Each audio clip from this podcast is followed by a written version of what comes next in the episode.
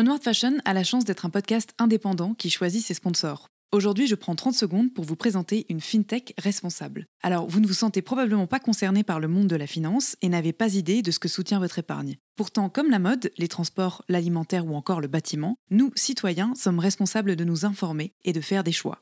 GoodVest vous aide à comprendre les rouages opaques de l'économie pour placer votre argent intelligemment au service d'entreprises engagées pour un développement durable. Avec le code T G G, vous bénéficiez d'un montant allant jusqu'à cinq cents euros offert pour un premier transfert sur le contrat Goodvie. Vous trouverez un lien vers leur activité ainsi que le code de réduction dans les notes de cet épisode. We just have too much stuff that's being produced. Bienvenue dans Onward Fashion, le podcast des solutions business pour une mode durable. Je suis Victoire Sato, cofondatrice de The Good Goods, le premier média francophone sur la mode responsable. Sur ce podcast, je reçois des femmes et des hommes porteurs de solutions pour accélérer la transition de la mode et du luxe.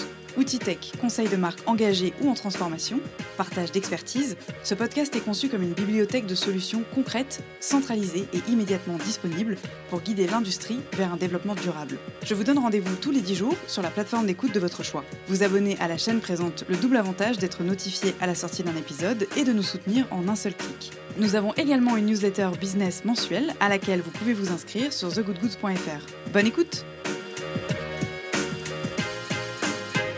Le vêtement de métier est un ovni dans le monde de la mode. Il est démodé par essence, produit en quantité juste, voué à résister dans le temps et nécessairement le plus qualitatif qui soit. La traçabilité n'est pas un sujet pour ce secteur qui doit répondre à un cahier des charges ultra exigeant pour être compétitif. J'ai voulu comprendre les rouages de ce marché très discret qui habille pourtant des millions de travailleuses et de travailleurs au quotidien. Comprendre comment on innove et on reste concurrentiel quand l'argument de vente n'est pas le style et que l'on ne peut pas augmenter ses marges en dégradant son produit. Aux antipodes de la fast fashion, je reçois aujourd'hui Marc Jacouton, directeur du développement durable et des relations extérieures au sein du groupe familial et historique de vêtements de métier, Cepovett. Comment gagner en compétitivité grâce à une stratégie R S E ? Je laisse Marc nous raconter. Bonne écoute ! Bonjour Marc. Bonjour Victoire. Bienvenue à la caserne. Est-ce que vous pouvez commencer par euh, me parler un petit peu de vous, vous présenter ? Alors, je m'appelle Marc Jacouton, je suis euh, directeur du développement durable et de la R S E du groupe Cepovett. Je vous dirai un petit peu qui nous sommes après. Mais bon, je suis le papa de deux garçons, c'est important pour moi. Euh, que vous dire, j'ai un parcours académique assez classique, je suis un pur produit euh, des écoles de commerce. C'est le, un parcours de, de, de, de vie qui m'a amené à travailler dans une entreprise textile et tomber un peu par hasard dans l'industrie textile. Donc en deux mille sept, j'ai eu l'occasion d'aller lors d'un déplacement professionnel au Bangladesh et c'est au cours de ce voyage que quelque part ma vie professionnelle a changé puisque d'une carrière très business, orientée marketing, j'ai intégré progressivement tous les enjeux du développement durable dans mon métier. Ce qui était à l'époque un petit peu le début puisqu'on était bien avant la norme I S O vingt-six mille, on était au début de... De, du développement durable qui intégrait les grands groupes et les directions du développement durable de grands groupes qui commençaient à se structurer. Donc c'était pour moi la début, le début de l'aventure professionnelle euh, dans le développement durable. Est-ce que vous pouvez euh, faire un arrêt sur image sur ce moment, euh, nous dire un peu quel, dans quel type de structure euh, vous bossiez dans la mode euh, ou dans le textile et puis euh, quel était l'objet de ce voyage et surtout euh, quelles étaient concrètement les choses que vous avez constatées qui vous ont poussé à travailler autrement ? Alors, je travaillais pour un groupe industriel qui s'appelle Honeywell, qui est un gros, gros acteur international du monde de, la, de, la, de l'équipement de protection individuelle, qui est un groupe américain. Et à l'époque, on avait une division qui était une division euh, française et européenne, dont le métier était la protection de l'homme au travail. Donc, vous voyez, ça, ça introduit un petit peu tout ce qu'on va se raconter après. Et, et déjà, à cette époque-là, en deux mille sept, on avait des clients qui avaient la conscience qu'on allait très loin pour fabriquer des produits, notamment en Asie. Et, et c'est donc au cours d'un voyage... Euh, au Bangladesh et en Inde pour sécuriser euh, nos approvisionnements et sécuriser la fabrication et la confection de nos produits, que j'ai, à titre personnel, pris conscience des conditions dans lesquelles on travaillait. Et euh, ce que j'ai vu, j'ai vu, j'ai vu clairement des choses très dures. J'ai vu des gens euh, mourir au bord des routes. J'ai vu, euh, on était bien avant le, le, l'effondrement du Rana Plaza, donc c'était des sujets qui n'étaient absolument pas perçus par le, par le consommateur, certainement, mais... par les entreprises qui commençaient à émerger, puisque les directions achats étaient plutôt dans une logique de gestion du risque. Et comment on peut aujourd'hui, à cette époque-là, fabriquer un vêtement qui rentrait dans des contraintes économiques, tout en étant dans une dimension éthique qui soit acceptable et qui permette en tout cas de, de, de progresser sans mettre l'entreprise et l'image de l'entreprise en risque. Et donc, comment ça s'est passé ? Vous êtes... Euh... Euh, comment dire, rentrer avec l'intention de changer les choses dans cette structure ? Ou bien c'est à ce moment-là que vous avez intégré euh, Cepovett ? Alors, Cepovett n'était encore pas dans le périmètre. Je suis rentré, pour tout vous dire, je suis parti avec un journaliste pour expliquer ce qu'on faisait, puisque l'idée, c'était de, à l'époque, de, déjà en deux mille sept, de démocratiser le coton équitable pour le compte d'un client. Je peux le citer, puisque c'était déjà à l'époque la S N C F qui souhaitait euh, intégrer euh, une dimension de, de, de, de, d'éthique dans, dans l'approvisionnement coton de sa collection. Donc, c'était à l'époque un coton Max Havelaar. Euh, et c'est, avant-gardiste. C'était très avant-gardiste, mais c'était l'époque où le développement durable était très orienté sur l'angle équilibre nord-sud. Si vous vous souvenez, on était bien loin d'une, de, d'un développement durable structuré, trois cent soixante degrés, mais on, on rentrait plutôt par ces sujets-là, en, par, par le commerce équitable, qui a été un moyen de... de vraiment faire de la pédagogie autour de, des conditions sociales, en tout cas, de fabrication, de production, euh, des ressources à l'autre bout du monde.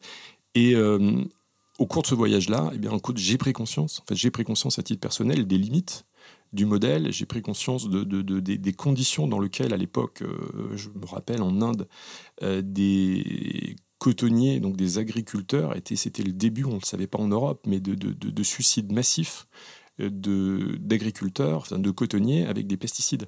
Et, euh, et voilà, et je pense que l'Occident a pris conscience à cette époque-là euh, des enjeux massifs euh, qu'il y avait autour de la production de matières premières, de la production de coton. Qu'est-ce qu'un coton euh, bioéquitable ? Qu'est-ce qu'un coton conventionnel ? euh, Dans quelles conditions tout ça travaille ? Et je pense que c'était une époque où, globalement, bien avant ça, les gens fermaient les yeux. Donc voilà, donc je suis rentré et j'ai dit à mon patron, c'est simple, à titre personnel, n'étant pas un spécialiste du textile à l'époque, je lui ai dit, on a à mon avis, dix ans, si dans dix ans tout ça ne change pas, euh, je ne vois pas comment ce secteur sera encore, pourra créer de la valeur dans quelques années. Donc voilà, donc de ce voyage-là, euh, ça a été quelque part mon détonateur personnel et, euh, et j'ai expliqué à mon patron qu'il y avait une, un vrai enjeu business d'intégrer ces sujets-là dans notre stratégie d'entreprise et dans nos processus métiers. Et de là, on a revu, à l'époque, notre, euh, notre stratégie autour de ça. Ce qui a permis de valoriser, entre guillemets, à l'époque, notre division. Et cette division, pour être très précise, a été vendue euh, en deux mille neuf au groupe Cepovett, qui a racheté cette activité-là, euh, qui était très orientée sur le, le, le corporate wear et l'uniforme, et qui a permis, euh, qui, s'appelle, qui s'appelle la marque Oxbridge, puisque c'est l'histoire de la marque Oxbridge que je vous raconte, et qui a permis à cette époque-là de, de, de, d'infuser toute cette nouvelle stratégie, cette nouvelle vision qui était le développement durable à l'époque, qui était assez, assez novatrice et créatrice de valeur dans l'ensemble des marques du groupe. Donc voilà comment tout ça est né. Alors, est-ce qu'on peut faire un petit point sur Cepovett ? euh, qu'est-ce que, Quelle est cette entreprise ? Parce que c'est vrai que c'est une énorme entreprise, mais qui est assez discrète. Euh, qu'est-ce qu'elle fabrique comme type de, de vêtements et quel corps de métier elle concerne aujourd'hui ? Alors, vous dites énorme, j'ai plutôt l'habitude de dire que c'est une petite entreprise, dans un, dans un, dans un, enfin une grosse entreprise dans un marché de niche. Euh, déjà, c'est une entreprise familiale. Il ne faut jamais oublier que Cepovett est une P M E. Une P M E familiale euh, qui a été créée, euh, donc c'est la troisième génération, qui a été créée en dix-neuf cent quarante-sept. Donc euh, aujourd'hui, euh, Nicolas Saint-Jean, qui en est le président, est le petit-fils du fondateur. Donc vous voyez, on a une entreprise vraiment traditionnelle qui est ancrée à Villefranche-sur-Saône, à proximité de Lyon, et c'est le berceau, euh, quelque part, du vêtement professionnel.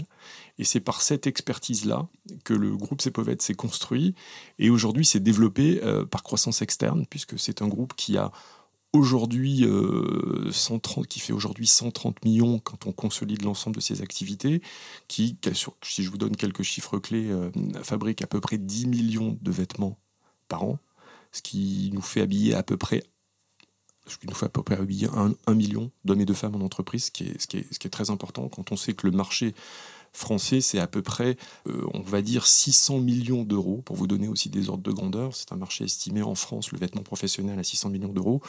Annuel, un, du coup. Annuel, pour un marché mondial qui est autour de, de sept milliards à peu près. Donc, mmh. ça vous donne en tout cas une idée de taille. Donc, en effet, on a un très gros acteur en France, euh, puisqu'on habille, euh, on fabrique dix millions de vêtements et qu'on habille un million de personnes, mais on reste un tout petit acteur de l'industrie textile à l'échelle euh, du prêt-à-porter et de la mode.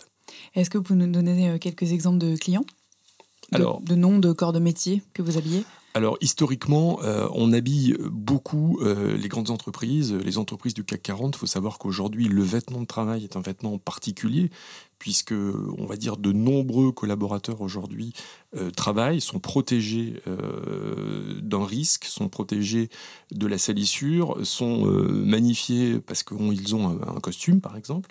Donc oui, on travaille pour des gens comme, on peut le, pour, comme Air France, comme, comme la S N C F, comme le groupe E D F. Donc la particularité de notre groupe, c'est aujourd'hui d'être capable de fabriquer un vêtement professionnel qui à la fois protège d'un risque, d'un risque qui peut être mortel. Quand on travaille par exemple dans la filière nucléaire, on a un produit qui, qui est directement lié à des problématiques d'irradiation, donc on en reparlera, c'est un vêtement de fonction. Et on peut aller vers des vêtements euh, d'image, euh, des vêtements pour le coup uniformes, corporate wear, comme pour le groupe Accor, euh, pour lequel on, on collabore sur un certain nombre de marques depuis un certain nombre d'années. Je peux vous citer Novotel, je peux vous citer Pullman, qui sont euh, des marques emblématiques ou des, euh, ou des enseignes retail comme, le, comme Nespresso par exemple dans le monde. Aujourd'hui, il y a combien de collaborateurs chez Cepovett ? Alors, Cepovett, aujourd'hui, c'est deux cent soixante collaborateurs en France, euh, avec une particularité, c'est que en fait, la France a tout le volet, en tout cas, conception, bureau d'études, industrialisation et quelques chaînes de, de, de fabrication, de prototypage. Mais tout l'enjeu de Cepovett aujourd'hui, ce sont ces usines, et notamment une usine à Madagascar et au Maghreb, en, en Tunisie et au Maroc. Alors, on va reparler de la, la localisation de la, la production. Euh, avant ça, vous m'aviez dit en, en préparant l'interview que vous aviez, du fait de la spécificité de ces vêtements dont vous venez de parler, de l'aspect technique de, de certains, euh, des enjeux de traçabilité qui étaient euh, hyper précurseurs par rapport à l'industrie euh, textile actuelle qui commence un peu à se réveiller sur ces questions, mais pour le conso final. Euh, est-ce que vous pouvez nous expliquer ces enjeux et en quoi ça consiste ? Alors, la traçabilité est un enjeu... Euh... C'est pas un enjeu récent pour nous, en fait. C'est ça qui est assez intéressant, c'est qu'on est en deux mille vingt-deux et qu'on parle de transparence pour l'ensemble des marques. Sachez que pour nous, dans notre métier, l'industrie textile et le vêtement professionnel, ça a toujours été un enjeu de transparence totale entre notre entreprise qui fabrique un vêtement et un acheteur d'une marque pour qui on va fabriquer un vêtement. Pourquoi ? Parce que c'est un, un produit textile qui répond à un cahier des charges. Et un cahier des charges matière, donc ça veut dire que toute la chaîne de valeur de nos produits sont tracées, on va dire, de façon native. Donc, c'est même pas un enjeu pour nous, aujourd'hui, de, d'aller expliquer qu'est-ce qu'on peut dire, euh, comment, euh, comment, euh, comment le, le, le valoriser ou pas, puisque c'est un enjeu, en fait, de cahier des charges dans, dans notre métier. Donc, cette transparence, elle a toujours été, euh, on va dire, le degré de, de confiance entre le client et le fournisseur. Et, et comme on l'avait, en effet, abordé, ce point-là est le, le, le point d'entrée dans la discussion quand on travaille avec un client sur son cahier des charges, c'est-à-dire qu'on va définir ensemble des matières qui peuvent être avec des contraintes là aussi techniques, des contraintes de sourcing, des origines de matières premières. On a des clients qui peuvent exiger une origine géographique d'un coton, par exemple, jusqu'à une zone de production. Et, euh, et je peux vous citer l'actualité, on a aujourd'hui de plus en plus de clients post-Covid, et on espère qu'on va sortir de cette période, mais qui ont intégré ce que veut dire un circuit court et qui exige que maintenant on soit sur des circuits plus courts que ce qu'on pouvait proposer euh, encore récemment. C'est-à-dire sans relocaliser une fabrication, mais ça veut dire que on estime, nous, que le, le sourcing, par exemple, du Maghreb, la Tunisie et le Maroc vont être des, des, des sourcings qui vont nous permettre de, d'apporter des solutions qui, qui collent à cette sortie post-Covid. Donc ça veut dire que vous êtes capable de euh, remonter euh, jusqu'à cette... Euh Comment dire, de tracer le produit jusqu'au champ de coton ? On est complètement capable aujourd'hui, euh, tout à fait, pour des clients aujourd'hui, on peut, comme euh, la ville de Paris, on a un client emblématique dans le, le secteur public, hein, c'est d'habiller les hommes en vert, qui s'occupe de l'entretien de Paris, et, euh, et on sait que c'est une, une population de, de, de, de, de collaborateurs qui est euh, issue notamment de, du continent africain, et notamment une communauté mani- malienne assez forte, et on a travaillé depuis euh, pratiquement deux mille sept deux mille dix, sur une garantie de coton d'origine euh, Afrique de l'Ouest et notamment Mali. Et on a été amené nous-mêmes à, à aller et travailler avec les coopératives locales pour travailler aussi avec les cotonniers sur la conversion de coton conventionnel vers un coton bioéquitable. Donc voilà par exemple un exemple qui a permis de, d'aligner en tout cas des enjeux d'origine de matières premières avec l'usage euh, d'un vêtement qui, euh, qui est complètement cohérent. Ça signifie que euh, l'entreprise Cepovett intègre euh, tous les corps de métier. Vous êtes distributeur, vous êtes fabricant aussi, euh, donc en dehors de la culture du coton évidemment et des, des matières premières. Mais euh, est-ce que vous pouvez nous faire un petit peu le tableau de, de l'ensemble des acteurs de la chaîne et puis leur, euh, également leur répartition géographique, parce que je crois, mais du coup c'est une deuxième question, qu'il y a des enjeux de relocalisation euh, actuels. Et donc on, on peut en parler après. Tout à fait. Alors, Cepovett est un concepteur, fabricant et distributeur de ses propres produits. C'est, il faut l'imaginer comme un, comme un intégrateur. Je pense qu'on a, on a l'habitude, nous, maintenant, de se définir. Pas comme une marque, même si, on pourra en reparler, on a différentes marques qui ont des, des valeurs et qui sont extrêmement segmentées dans la typologie de, de vêtements qu'elles adressent. Notre métier, et, et ça pour le coup c'est l'activité consolidée, euh, Cepovett est un groupe, est un intégrateur du vêtement professionnel.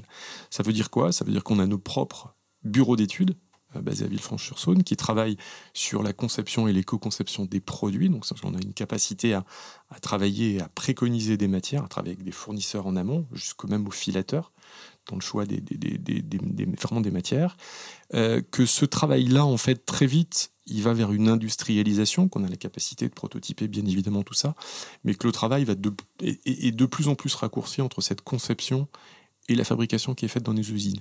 Je reviendrai sur le point que ce travail de style, il est aussi en association, des fois, avec des, des créateurs.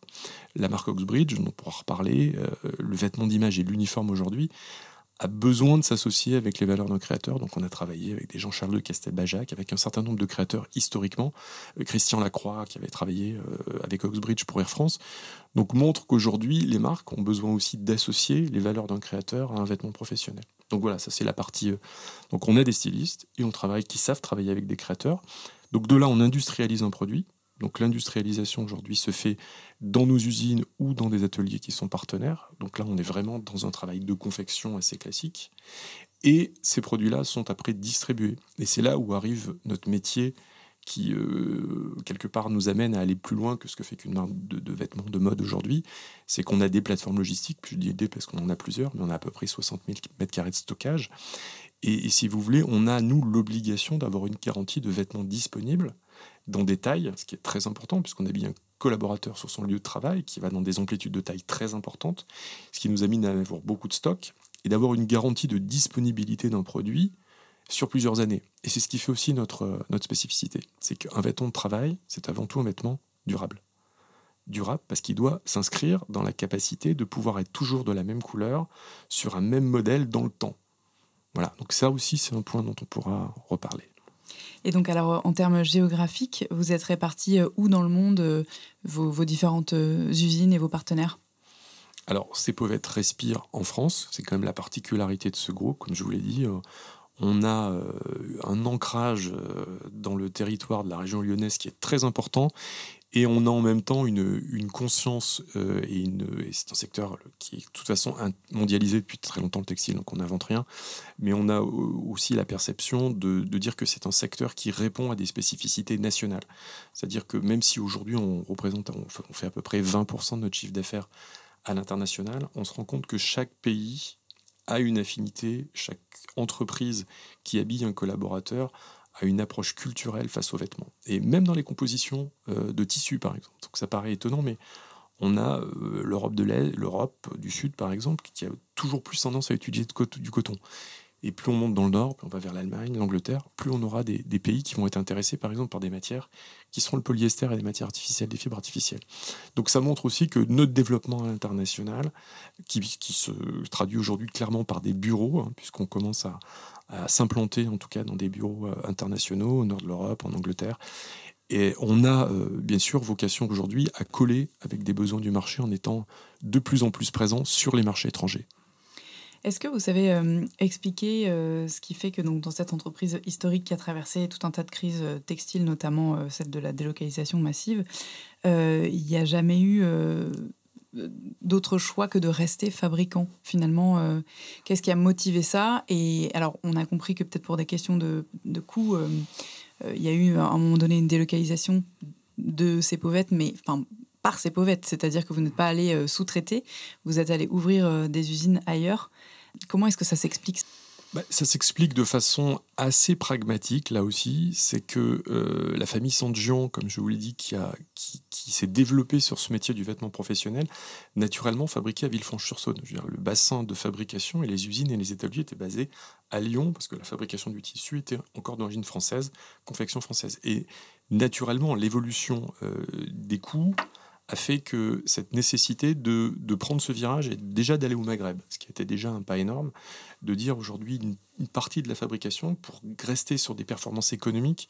Encore une fois, on parle d'un vêtement de travail qui correspond à une acceptabilité économique par une entreprise, a obligé de faire, entre guillemets, une déculpabilisation de la fabrication. Mais il n'en demeure pas moins qu'aujourd'hui, on est capable de rester en France et garder de la valeur ajoutée en France dans la conception d'un produit, voire même la fabrication d'un tissu, puisqu'on a encore des partenaires tisseurs qui sont français. Hein, je peux citer l'entreprise T D V Industries hein, ou le groupe Klopman, qui reste un tisseur français de taille européenne. Donc bien évidemment, ce sont des partenaires euh, privilégiés. Je peux citer aussi des, des, des partenaires européens. En Belgique, on a des sociétés comme Utexbel, qui sont encore des filateurs tisseurs de tissus professionnels, où on garde un vrai savoir-faire dans, euh, dans cette capacité à faire des, tra- des tissus qui répondent à des contraintes techniques très fortes. Donc ça veut dire que le vrai souci aujourd'hui demeure dans la, dans la main-d'œuvre et dans la confection, c'est-à-dire le temps minute qu'on met pour fabriquer un vêtement, et c'est, et c'est ça que Cepovett a anticipé euh, assez vite.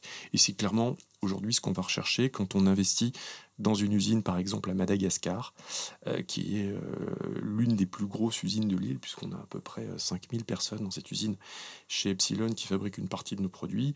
Euh, voilà, on est dans une, là aussi dans une, dans une logique de transfert de savoir-faire qui d'ailleurs se fait dans les deux sens aujourd'hui. Former aujourd'hui nos équipes, c'est aussi bien avoir des équipes techniques dans nos usines, qui vont aussi travailler et venir travailler avec nos équipes de style en France. Donc vous voyez, les allers-retours deviennent extrêmement, euh, extrêmement fréquents. Vous avez évoqué le fait qu'il y avait des marques au sein du groupe. Oui. Est-ce que vous pouvez nous donner des exemples et les nommer peut-être ? Alors, Cepovett Safety, euh, qui, qui est la première marque liée à notre métier de la protection, comme le, son nom l'indique, c'est que aujourd'hui, notre métier, c'est de faire des vêtements de protection d'un risque, donc de protection multi-risque. Donc, Cepovett Safety est la marque qui fait des équipements de protection individuelle, donc qui vont de façon simple de vêtements de haute visibilité jusqu'à des vêtements qui vont protéger de risques feu, de risques arc électrique et, et, et autres. Donc là, on est sur des produits qui sont euh, très normés, qui répondent chez nous à des développements techniques extrêmement précis, puisqu'on est sur des niveaux de risque et des niveaux de normes qui sont importants. Donc là, c'est plutôt des clients du type B T P, euh, tout, tout les, tous les métiers liés de près ou de loin euh, à la sidérurgie, tous ces métiers où réellement on protège l'homme d'un risque mortel sur son lieu de travail. Donc ça, ça sera une activité euh, qui est, euh, qui est traitée par Cepovett Safety à partir de nos propres marques et de nos propres collections. Donc c'est quelque chose aussi qui est important.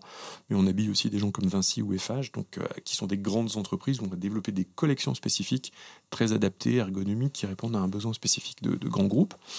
Donc vous avez après euh, la marque Lafont, Euh, qui est plutôt une marque, je suis sûr que vous connaissez très bien, euh, qui, qui, qui est allée, qui vient et qui est née, et qui a fait des allers-retours avec le, le prêt-à-porter. C'est une grande adepte des combinaisons. Euh, j'étais, j'étais sûr. Nécessairement.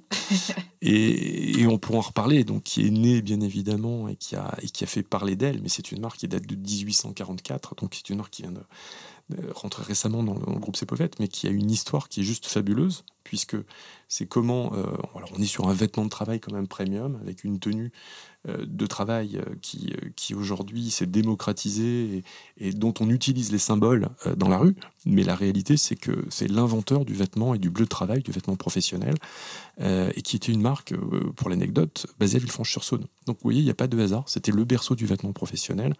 Et aujourd'hui, Lafont euh, voilà, se, s'inscrit dans une ambition euh, deux mille trente qui va bien au-delà de ce qu'elle a fait, puisque je veux dire, Lafont est née dans l'industrie et aujourd'hui Lafont fait clairement euh, aujourd'hui développe des collections dans le, le, le, café, les café, le secteur café hôtel restauration, donc le C H R, dans euh, des secteurs qui vont être demain le secteur de la santé.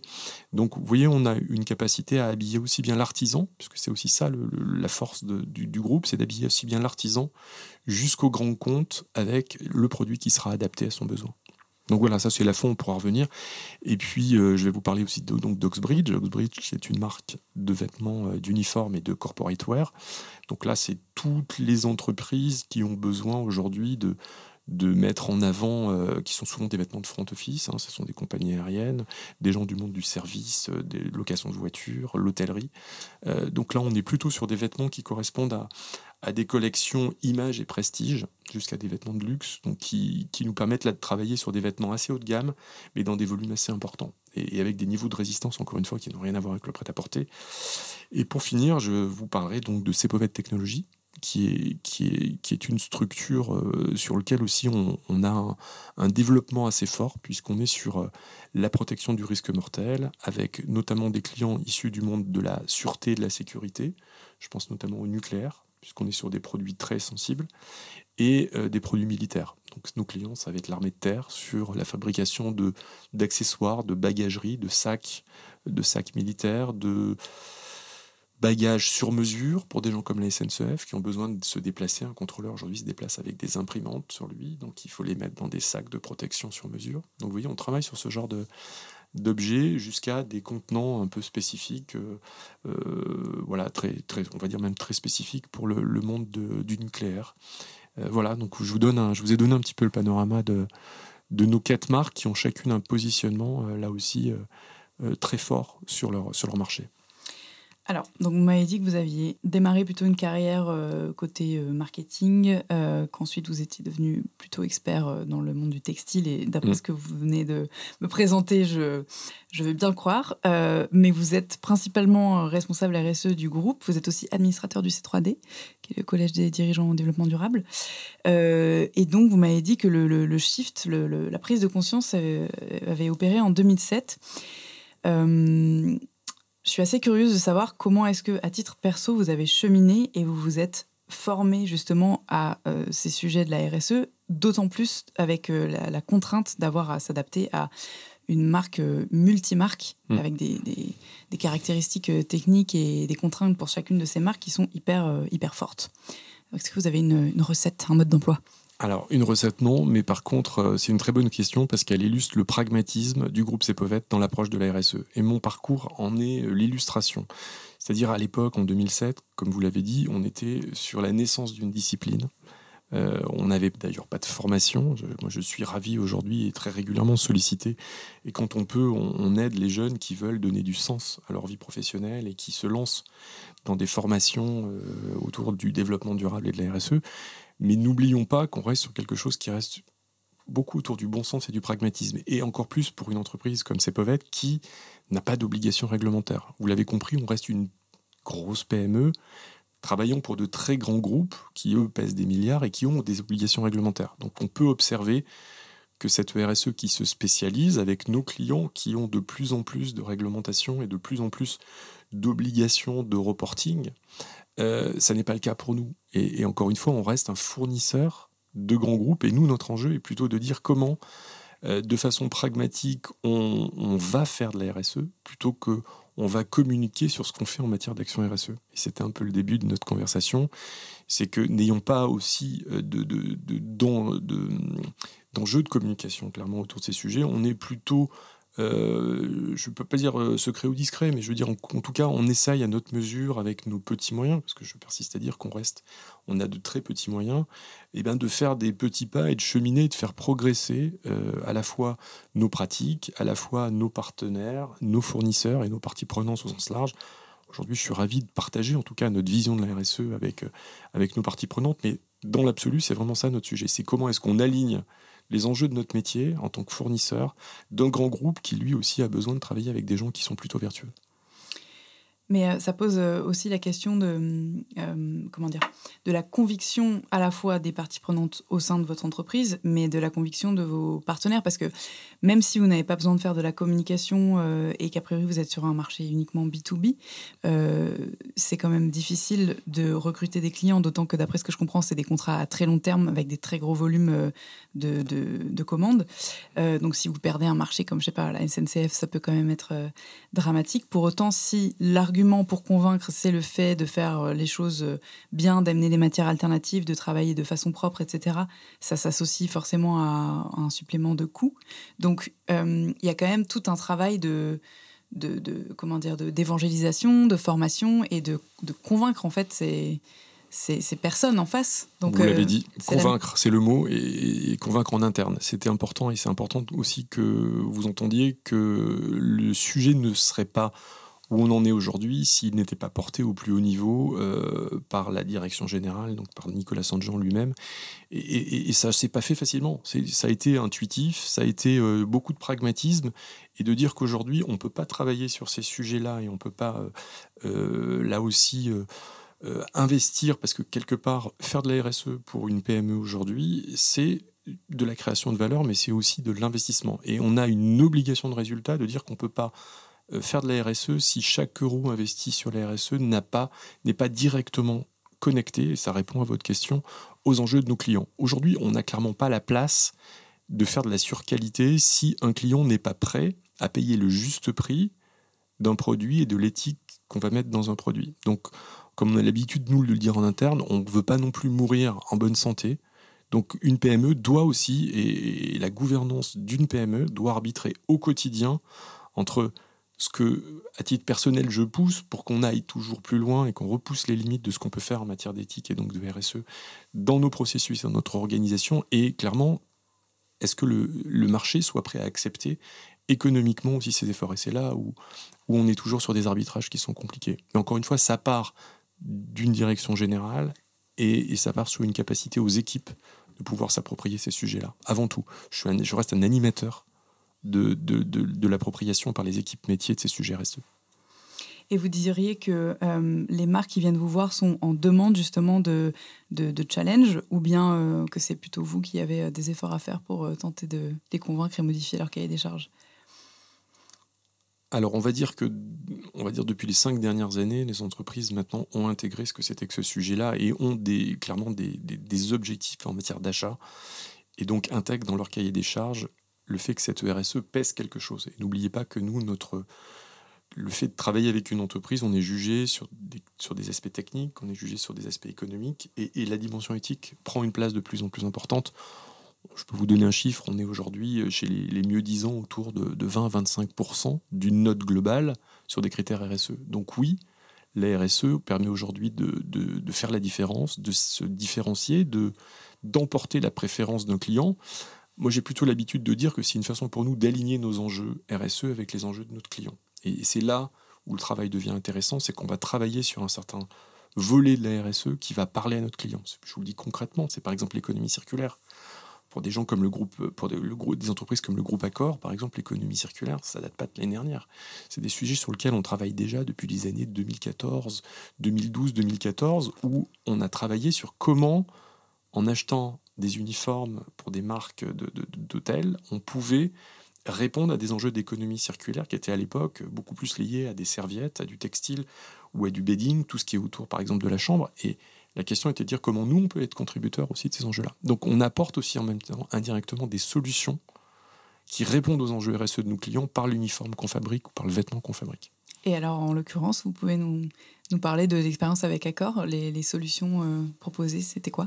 Alors, on, bah on, peut, on peut vous parler d'une, d'une action qu'on a menée déjà, c'était à peu près en, en deux mille dix-sept. Euh, on a travaillé à l'époque sur, un, sur le recyclage d'une tenue, hein, qui était donc, euh, aujourd'hui, c'était sur la France et sur le, l'Espagne, mais on a réfléchi à comment, à partir du recyclage, on pouvait réintégrer de la matière et refaire un vêtement à partir de ça. Donc, vous voyez, déjà dans une logique de, d'économie circulaire et de boucle fermée à partir de la fin de vie de l'uniforme. Et on avait à l'époque euh, travaillé sur la fabrication d'un tablier.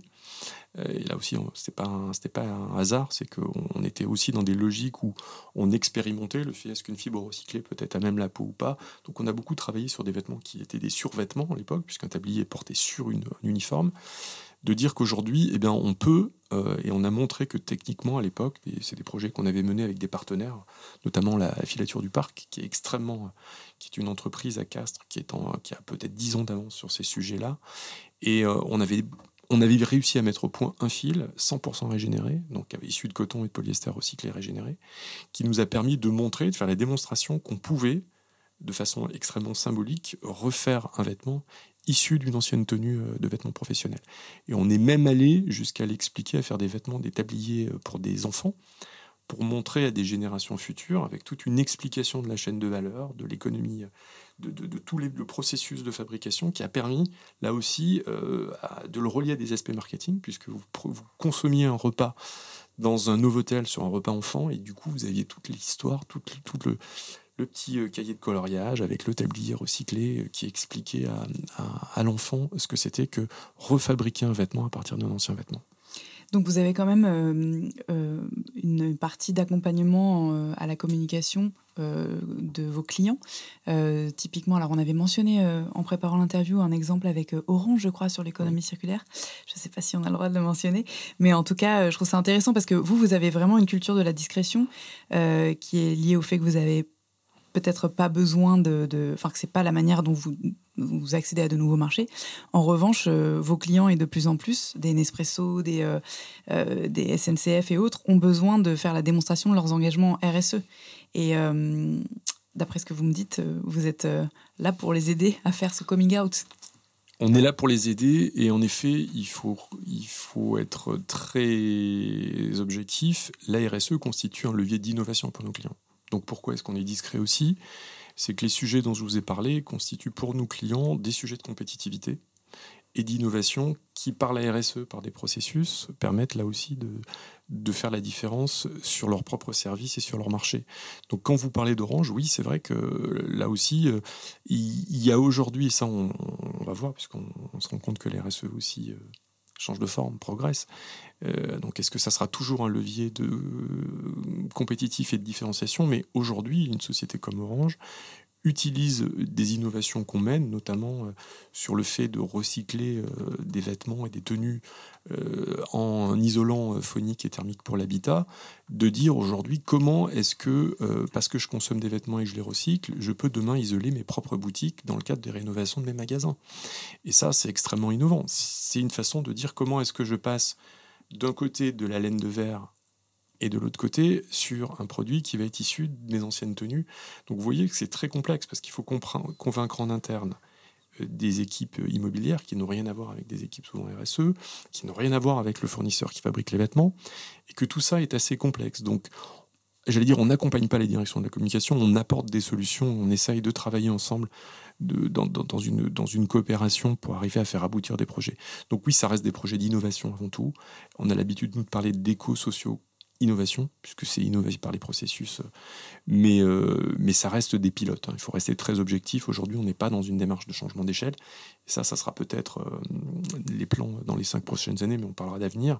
C'est comment est-ce que tous ces pilotes qu'on fait euh, sur différents niveaux, on peut arriver à les faire changer d'échelle et donc maximiser l'impact de ce que tout ça, quand on parle de, de dizaines de milliers de personnes qu'on habille dans nos entreprises. Je pense que c'est hyper intéressant et très intelligent d'intégrer de façon très pragmatique un, la recherche et développement au sein d'une entreprise qui a même de connaître ses problématiques mieux que personne.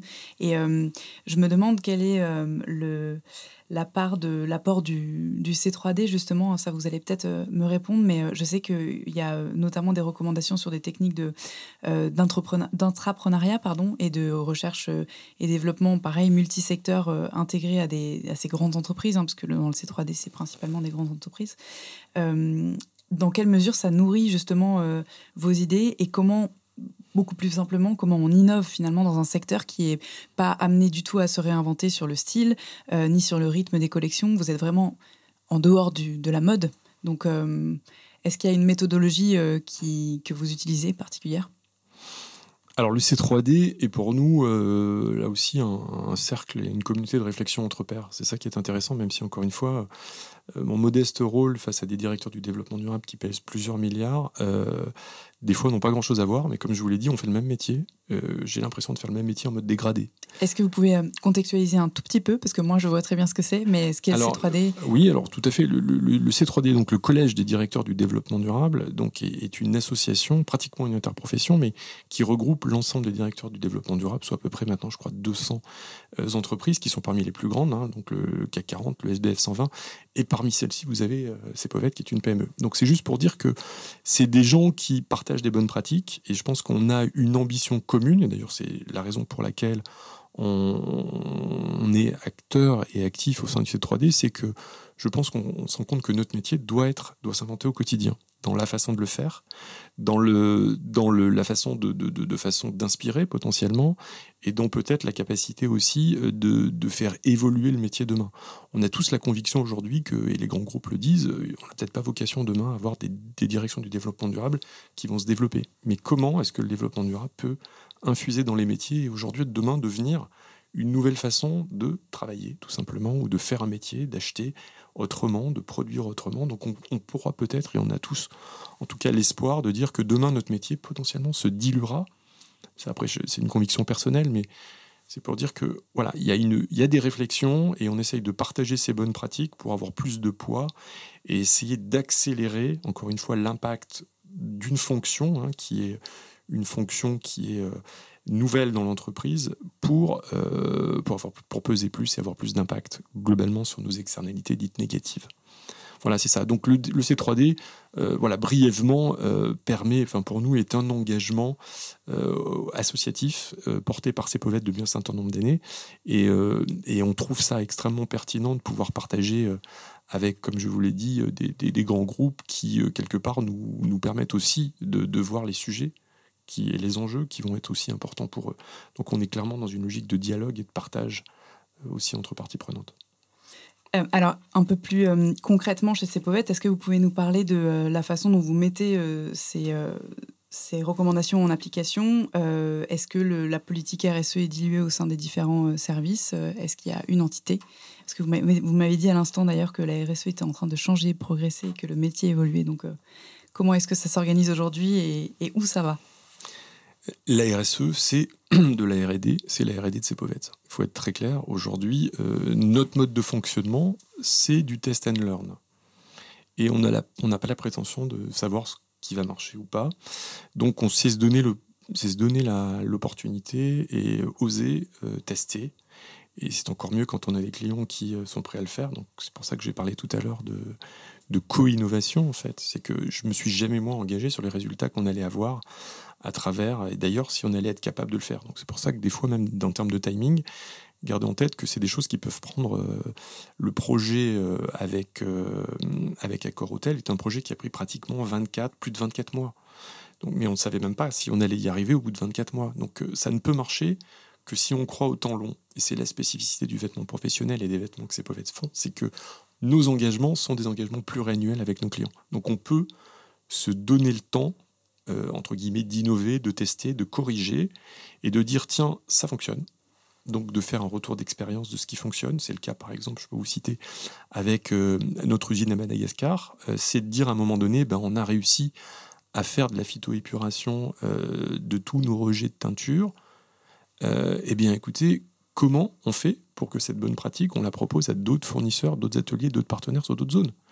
Et ça, on essaye de le dupliquer. Alors, tout ne marche pas, euh, bien évidemment.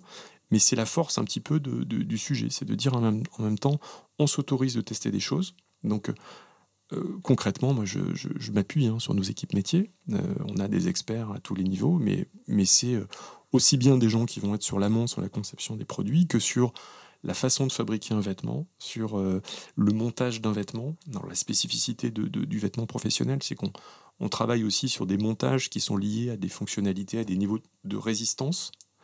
Donc, ça complexifie un petit peu des fois le travail, mais la finalité de tout ça, c'est comment est-ce que tout ça va durer le plus longtemps possible. Donc là aussi, c'est intrinsèque à la façon dont on, on, on conçoit et on innove, puisque l'innovation et la R et D est toujours au service d'un vêtement qui doit durer plus longtemps dans son usage. C'est la base de notre métier.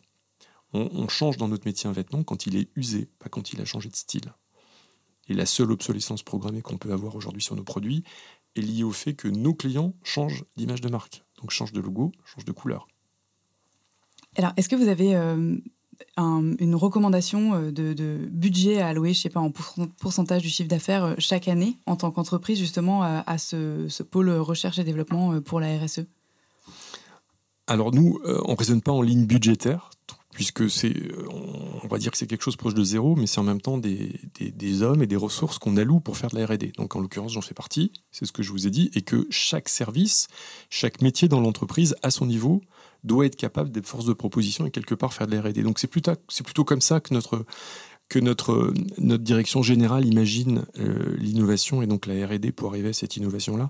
Donc, ça vous montre aussi qu'on n'est pas dans des lignes budgétaires et des dépenses de budget euh, qui sont allouées en début d'année, mais on s'autorise, chacun à notre niveau, de pouvoir, de pouvoir prendre du temps sur des projets. Et ça, je pense que c'est une bonne pratique et, et c'est euh, quelque chose qui peut inspirer d'autres entreprises. C'est de dire aujourd'hui, euh, euh, libérez les énergies et permettez à vos collaborateurs, chacun dans son domaine de compétences, de pouvoir, de pouvoir clairement euh, de pouvoir innover. Et, et ça veut bien dire que ce n'est pas parce qu'il n'y a pas de budget d'innovation qui ont été, pas, qui n'ont, qui a, qui ont été posés en amont sur un budget qu'on ne peut pas innover. Et c'est comme ça que si on, on met le doigt sur des sujets qui sont porteurs, où on juge qu'il y a même un investissement nécessaire qui n'a pas été prévu, euh, ben on peut le faire. Et, et ça, c'est l'avantage d'avoir un, un circuit court entre, entre les hommes, et, entre les collaborateurs et la direction générale, qui à tout moment peut donner aussi... Euh, un budget, à louer des ressources et un budget sur un projet qui, qui est porteur euh, d'opportunités, de sens et d'avenir pour l'entreprise. Ce que je trouve génial, c'est que vous êtes la démonstration qu'une euh, marque de vêtements peut survivre en dehors euh, du rythme infernal de production euh, de la mode, en faisant des vêtements les plus durables possibles, et que l'intégration de tous les corps de métier, notamment le fait d'être fabricant, euh, est un atout génial, chose que n'est pas quatre-vingt-dix pour cent des marques de mode aujourd'hui. Euh, est-ce que vous avez, vous avez mentionné le, la phytoépuration euh, des, des teintures. Euh, est-ce que vous avez d'autres exemples comme ça de, de, d'axes de développement en cours euh, qui sont vraiment euh, particulièrement novateurs et, euh, et qui, euh, qui font partie du programme R S E ? Alors, encore une fois, l'impact de, d'un vêtement professionnel, comme pour la mode, est clairement lié à nos usines. Hein. Il faut être très, très, très euh, pragmatique là-dessus, même si on a toutes les certifications, qu'on, qu'on est certifié I S O quatorze mille un, qu'on a un management environnemental de nos plateformes logistiques. Euh, demeure pas moins qu'on reste des, des, des fonctions support euh, de, de, de, du métier. Hein. Donc nos impacts sont dans nos usines, euh, sont dans les matières qu'on utilise. Donc très clairement aujourd'hui, c'est euh, des bonnes pratiques qu'on pousse dans nos propres euh, usines en particulier, vous l'avez compris. Donc ça, c'est une force aussi du groupe Cepovett, c'est d'avoir son outil de production. Et avoir son outil de production aujourd'hui, c'est d'avoir la capacité de pouvoir euh, insuffler le changement de pratique dans l'entreprise. Parce que quand vous pesez moins d'un pour cent auprès d'un atelier, vous pouvez toujours demander de progresser. Si l'atelier n'a pas décidé d'eux, il ne le fera pas. Donc, des exemples, on en a plein. Euh, c'est euh, c'est euh, dire qu'aujourd'hui, on va faire de l'énergie cent pour cent à partir de biomasse. Donc ça, c'est le cas de, de, de notre usine à Madagascar, qu'une fois qu'on a mis le doigt dans la biomasse et que ça fonctionne, que cette, euh, que cette énergie est réutilisée jusqu'à la vapeur pour même la cuisine, que euh, tout ça fonctionne, on se dit ben, comment on peut aller plus loin. Ben, on, va, on va travailler sur du photovoltaïque. Donc aujourd'hui, les extensions, par exemple, de cette usine sont euh, euh, voilà, directement liées à des projets qu'on fait d'ailleurs en partenariat avec Total sur la zone, euh, donc des projets qui sont assez ambitieux en surface. Donc pareil, donc voilà, donc c'est comment rendre l'usine euh, sur des grandes surfaces euh, pratiquement positive en matière d'énergie. Donc ça, c'est sur le volet énergie. Après, sur la problématique de l'eau, comment là aussi on peut être indépendant euh, sur la ressource eau et euh, avoir nos propres captages, euh, la sécuriser, euh, la recycler. Euh, je vous ai parlé de système de lagunage. On a mis au point tout un tas de... Alors il se trouve que tout ça est possible parce que sur place, on a... aussi euh, des gens qui ont la capacité de le faire. C'est pas moi de Paris qui je ne peux qu'insuffler. Euh, voilà, dire qu'aujourd'hui on a des sujets qui sont cohérents, mais ne pas, je peux, je suis pas, je peux pas forcément être dans l'action. Donc ça montre bien que c'est l'empowerment, c'est la capacité à prendre des initiatives de nos usines. Par contre, après, on a la capacité nous de pouvoir encore une fois changer d'échelle et faire que cette bonne pratique elle serve aux autres. Et euh, on réfléchit aussi de plus en plus, notamment sur le Maghreb, c'est des, des soucis au niveau de, d'investissement, au niveau de stations d'épuration. De dire que quand on travaille avec un atelier qui n'a pas les moyens de le faire, ça peut peut-être être un travail collectif. Comment on travaille avec plusieurs usines euh, sur un projet commun euh, R S E. Ça, c'est aussi, et ça, c'est le même enjeu sur le recyclage. On se rend compte qu'aujourd'hui, il faut massifier des flux, il faut massifier des efforts, il faut massifier des ressources. On peut pas, on peut plus faire chacun dans son coin quelque chose. Donc, c'est comment on fait ensemble. Et faire ensemble, c'est un peu notre, notre job aussi, puisque c'est des usines, des ateliers qu'on a référencés, qui sont audités régulièrement par nous et qu'on peut faire progresser euh, en expliquant qu'on va faire quelque chose conjointement. Et on, là aussi, on se donne du temps, parce que c'est des ateliers avec qui on travaille depuis des années et pour les prochaines années. Donc, ce n'est pas des gens avec qui on donne une commande et puis après, on s'en va. Donc, c'est, c'est aussi travailler dans le long terme avec des prestataires industriels pour les faire progresser. Je trouve ça hyper rassurant, parce que c'est vraiment la partie immergée de l'iceberg de l'industrie textile française en particulier, mais euh, dont on a l'impression que ça, ça a été la débandade, que tout le monde est parti aux quatre coins de la planète. Et, et, et vous, vous êtes la définition euh, de, même en, en gros, de la, de, de, la, de la résistance, de la production de, de qualité, de l'entreprise qui dure, qui a une vision à long terme et qui a des engagements profonds, mais qui n'a pas besoin d'en faire la, démon- la démonstration. Donc, euh, je trouve que c'est vraiment très rassurant. Euh, je ne sais pas si c'est... Euh, comment dire, c'est une question un peu plus ouverte, mais euh, euh, est-ce que vous êtes intéressé euh, d'un point de vue sociologique euh, au nouvel engouement, euh, à l'engouement récent pour les vêtements de métier, notamment euh, chez les consommateurs euh, finaux ? Est-ce qu'il y a une, euh, une explication ? Est-ce que justement c'est ce côté un peu rassurant euh, du vêtement et de cette industrie ? J'espère, j'aimerais vous dire oui, que le consommateur a perçu ça. Euh, sur le fond, je ne suis pas tout à fait sûr. Je pense qu'on on explique plus à travers la marque Lafont que... il y a des valeurs travail, il y a des valeurs, il y a tout ce, cette notion de, de, de, de, de, de, de, de pragmatisme et de rassurance, réassurance de, du monde ouvrier et des valeurs travail. Potentiellement, euh, quand on dit travail, c'est durabilité. Ce bleu de travail est, est emblématique. La salopette, euh, Lafont, euh, qui a été portée euh, par Coluche ou Sophie Marceau, pour euh, les plus anciens qui s'en souviennent. Voilà, c'est, c'est comment est-ce qu'on fait rentrer euh, ces valeurs, ces valeurs ouvrières euh, dans, euh, dans le quotidien.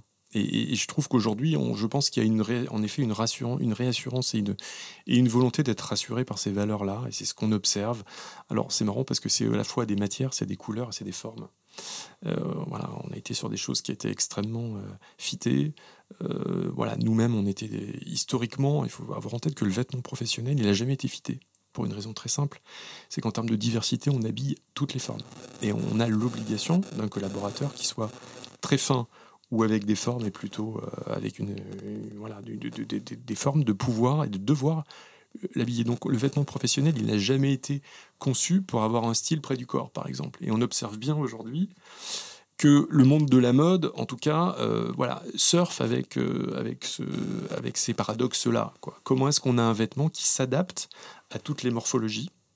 Parce que là aussi, en termes de discrimination, aujourd'hui, faire un vêtement fité, c'est pas forcément portable par tout le monde. Donc là aussi, ça rejoint des, des, des valeurs assez, pour le coup, intemporelles.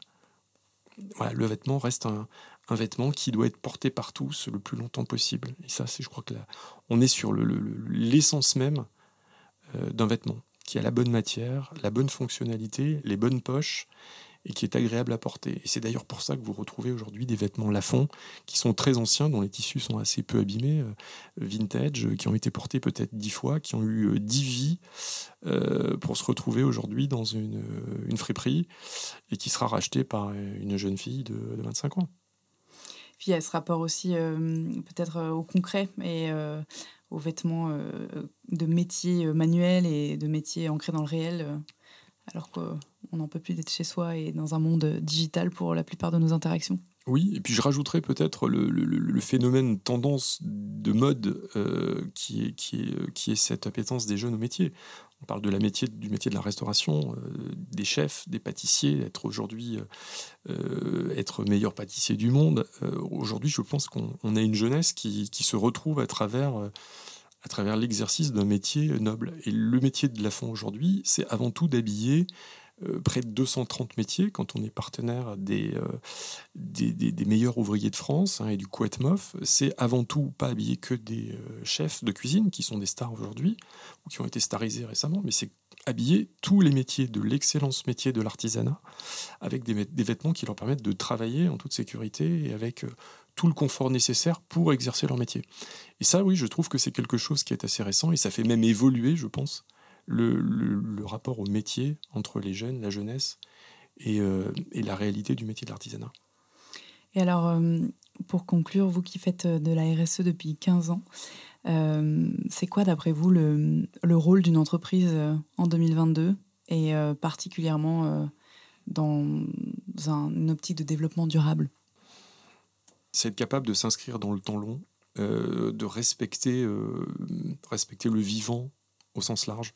Et quand je dis respecter, c'est être capable même de le régénérer. Euh, aujourd'hui, nous, donc, je vous l'ai dit tout à l'heure, on est, euh, notre maturité sur le sujet R S E nous amène à réfléchir sur une, une, une démarche R S E qui s'inscrit deux mille vingt deux mille vingt-cinq. Donc on est encore au milieu du gué, mais notre conviction aujourd'hui, c'est, euh, c'est de dire nos impacts sont où ? Comment on s'inscrit, comment Cepovett s'inscrit demain dans des produits qui vont répondre aux besoins de leurs clients.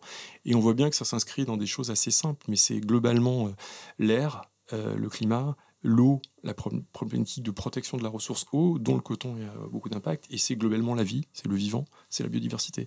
Et ça, pour nous, c'est l'enjeu de demain, d'un groupe et des marques du groupe Cepovett, d'être capable d'être au-delà d'une notion de responsabilité, mais c'est comment est-ce qu'on peut régénérer Euh, les gens qui travaillent dans l'entreprise, les collaborateurs qui restent toujours motivés et potentiellement avoir moins d'impact sur le vivant lié à nos activités. Et ça, c'est le, l'enjeu de demain. Et alors, j'ai une dernière question à titre tout à fait euh, euh, personnel et égoïste, est-ce que euh, vos vêtements, euh, les, comment dire, les, les dead stocks que vous avez de vêtements qui passent par exemple pas le contrôle technique sont disponibles quelque part? Est-ce qu'à la manière des surplus militaires, il existe euh, des boutiques spécialisées dans les surplus de vêtements de métier? Alors vous allez les trouver, vous les connaissez mieux que moi, même à Paris. Donc je veux dire, aujourd'hui, nos produits euh, ils nous échappent euh, les, en, deuxième, en deuxième main. On n'est pas en train de structurer la deuxième main euh, puisqu'ils nous échappent et, et les fripiers savent mieux faire que nous tout ça.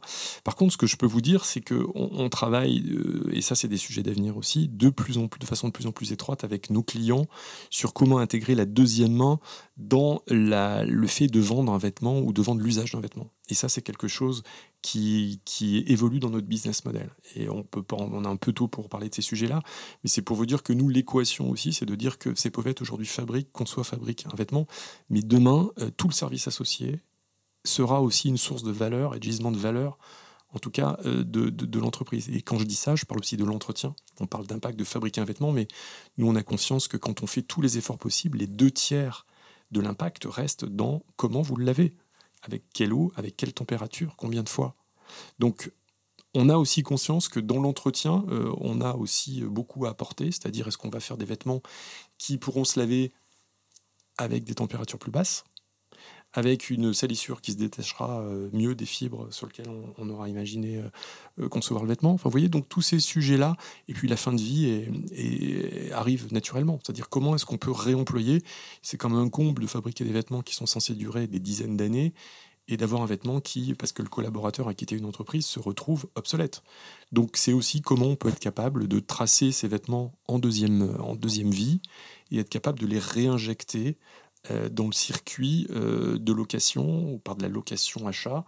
Donc c'est des sujets euh, sur lesquels on travaille beaucoup, hein, notamment avec des grands clients. On peut citer des gens comme la S N C F. Euh, on va dire tous les gros consommateurs de vêtements aujourd'hui se disent, mais parlons de réemploi. Avant même de dire euh, combien coûte un vêtement, comment faire que notre vêtement dure et comment, quand il a été utilisé, il pourrait potentiellement être reporté par quelqu'un. Donc, vous voyez, on est déjà là. Après, une fois qu'il a été porté par l'entreprise, bah oui, il se retrouve dans une fripe demain, peut-être. Et tant mieux, il sera porté dans la rue. Pourquoi pas? Alors, je vais continuer à chiner au compte-gouttes. Merci beaucoup, Marc. Merci, Victoire.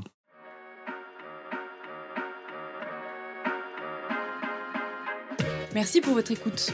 Si vous êtes encore là, c'est peut-être que vous avez appris des choses et apprécié cet épisode. La meilleure façon de nous le faire savoir, c'est de partager ce podcast sur vos réseaux, par email ou de bouche à oreille, et de laisser un commentaire iTunes cinq étoiles, ainsi que de vous abonner à la chaîne sur la plateforme d'écoute de votre choix.